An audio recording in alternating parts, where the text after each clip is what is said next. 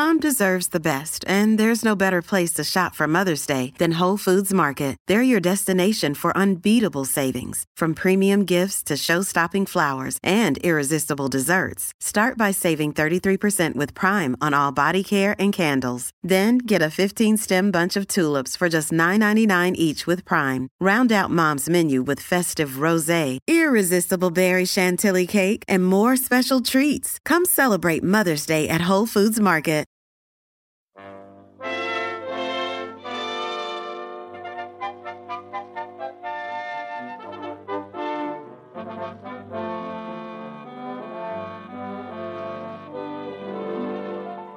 Grog was originally a British admiral. An 11 year old boy goes 30 feet into a well to save a baby. The composer of I'll Take You Home Again, Kathleen, really meant what he wrote. Can you imagine that? Yes, friends, this is Lindsay MacHarrie, back once more with another batch of stranger than fiction facts with which to astound and amaze you. We've dug up some more fascinating peculiarities of this old world of ours, and in just a moment or two, my cohorts and I will be back with you to present them.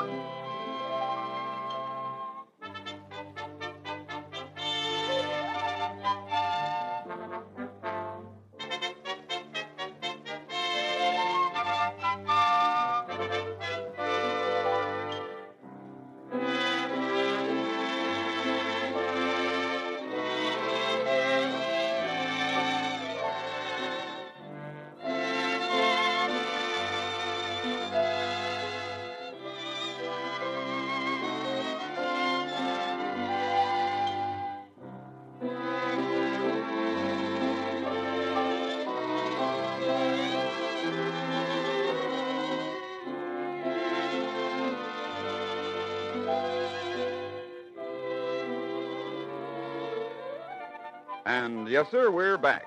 Now, on most of these Can You Imagine That broadcasts, we're going to give you the picturesque origin of some word now in common usage in the English language. The word grog today means any hard liquor or alcoholic beverage. Now, I wonder how many of you know how grog came to possess its present meaning. Well, it goes away back almost 200 years to the year 1740.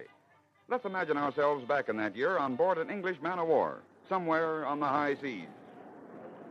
Oh, this is a night for work, laddie. You'll be earning your pay and food this night. Wind stirring up the sea like a witch's broth. Hey, look alive there. Old Grog will be coming on deck soon. Oh, look alive. Old Grog? You mean Admiral Vernon? The same, me lad, Admiral Vernon. Him in his grogram cloak. Grogram cloak? Aye, grogram cloak. Half wool and half mohair, so they say. He wears it in foul weather. We calls him Old Grog. But a better sailor never set foot on oak decks, and a tougher admiral never commanded a ship. Oh, well, let's go below and take on some victuals, lad. Yes, sir.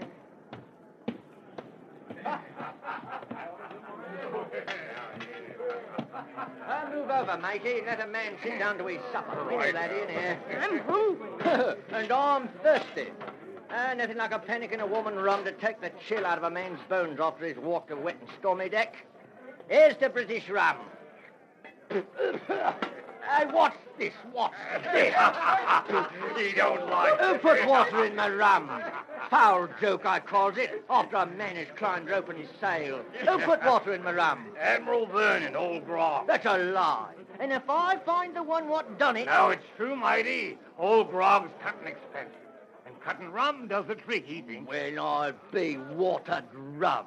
Now, ain't that the thing, watered rum? It ain't rum and it ain't water. It's half and half and not fit for either name. I know what we'll call it. Name it after him what thought of it. Grog. That's what it is, grog.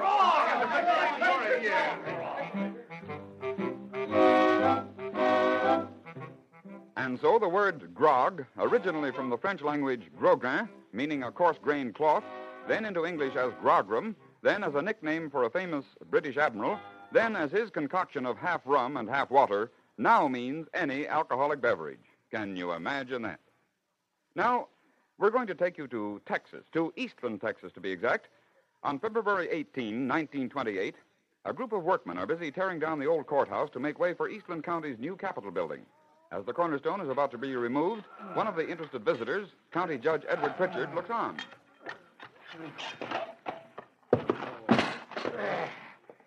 Okay, man, she's off. Hey! Hey! Look at here. What's eating you, Spike? Seen a Gila monster? No. but look at this little old horn toad. Well, ain't you ever seen a horn toad before? Yeah, but this one was in that there cornerstone. What is it, boys? What's the matter? Oh, hello, Judge Pritchard. Look what we found. Little old horn toad, dead. Mm, poor little fella. Oh, let's see. He's been buried there in that cornerstone for 31 years. That's how old this building is. That's right. Hey, hey, you all see what I see? Uh, what's up now, Spike? Can't you see, Judge? That darn thing has opened its eyes.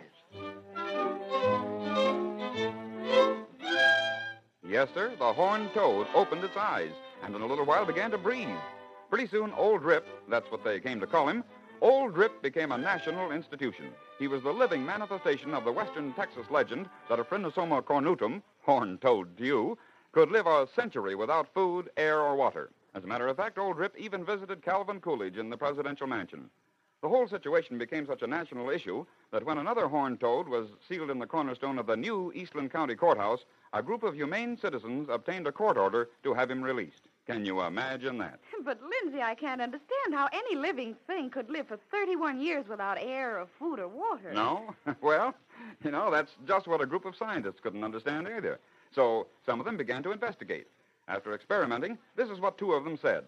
Dr. William W. Mann, director of the National Zoological Park. It's absolutely impossible for Eastland's toad to have lived 31 years in a cornerstone. Dr. G.K. Noble, curator of reptiles in the American Museum of Natural History at New York. It's absolutely impossible for an animal to live without oxygen for any length of time. So there you are. Did old Rip live 31 years sealed in that cornerstone in Texas? Or didn't he?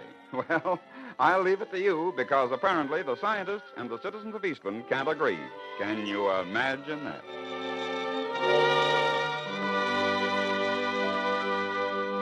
Well, now let's see. Oh, yes, here's an odd little story that I found in a newspaper of 1912. It was on May Day of that year in the town of Dothan, Alabama, that a group of workmen had uh, just finished lunch and were returning to their task of boring a well. All right, boys. Get to work.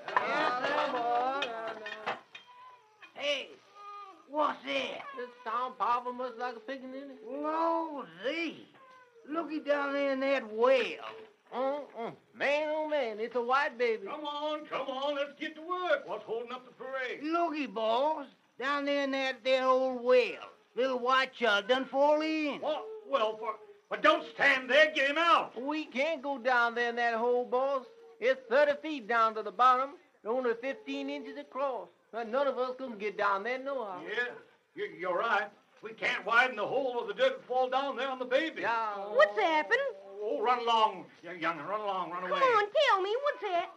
Hey, there's a baby down that well. That's right, white boy. Baby done fall down there, and we can't get him out. Of course you can't. You're too big. But I can. What? Well, sure you can. Uh, will you do it, boy? Sure I will. Come on, tie a rope around my feet and let me down that well. Yeah, sure. Go on, get a rope out. And tie it around him. Well, sir, young Henry Matthews, a tailor's apprentice, 11 years old, was lowered slowly down into that 30 foot well. Down, down, down toward the little three year old Benny Grant he went. Twice he tried and failed. Twice he had to be drawn up without the baby. Then, on the third try, at last his voice rang up the narrow excavation. Hold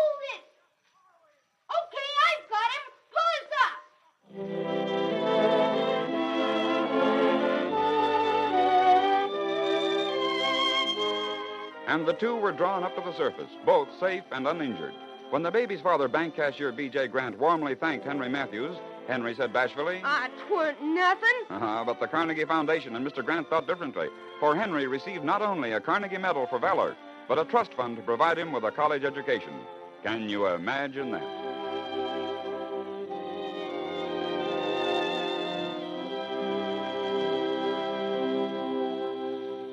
Know, a great many of our popular songs have had a strange inspirational origin. Most of the so called pop tunes today are written to fit a particular situation in a motion picture or a stage musical production. But some of the old ones can boast of a much more romantic beginning. For instance, well, let's go back to a home in Louisville, Kentucky in the year 1875. Thomas Payne Westendorf, a native Virginian, is sitting in the parlor with his beloved wife, reading. Tom, Yes, honey. Tom, I've been thinking. You know, the doctor says that since since our baby died, he thinks I should have a change of surroundings. Yes, Kathleen, I know.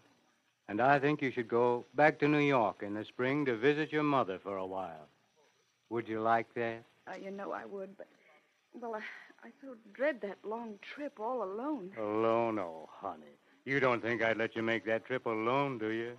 Don't worry. In the spring, I'll go with you, Kathleen.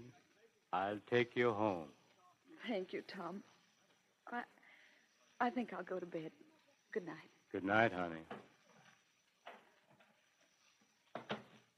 After his wife had left the room, Tom Westendorf couldn't concentrate on his book. Something seemed to draw him to the piano. Music would prove a solace in the recent sorrow he and Kathleen had experienced. As he improvised on the ivory keys, his eyes fell upon an old song by George Parsley Barney, I'll Take You Home Again. The words of the title struck him. Immediately, a melody seemed to drip from his fingers. Suddenly, he left the piano and began to write words. Verses flew across the paper before him. And within an hour, Thomas Payne Westendorf had written the words and music of one of our most beloved ballads. I'll take you home again, Kathleen, ocean wild and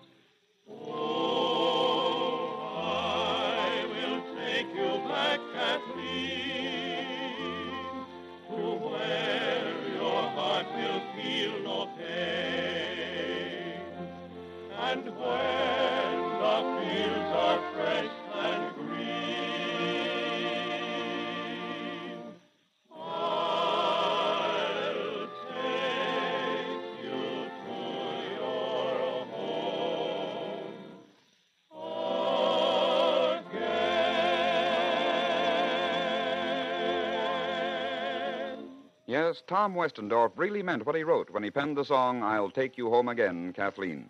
Can you imagine that?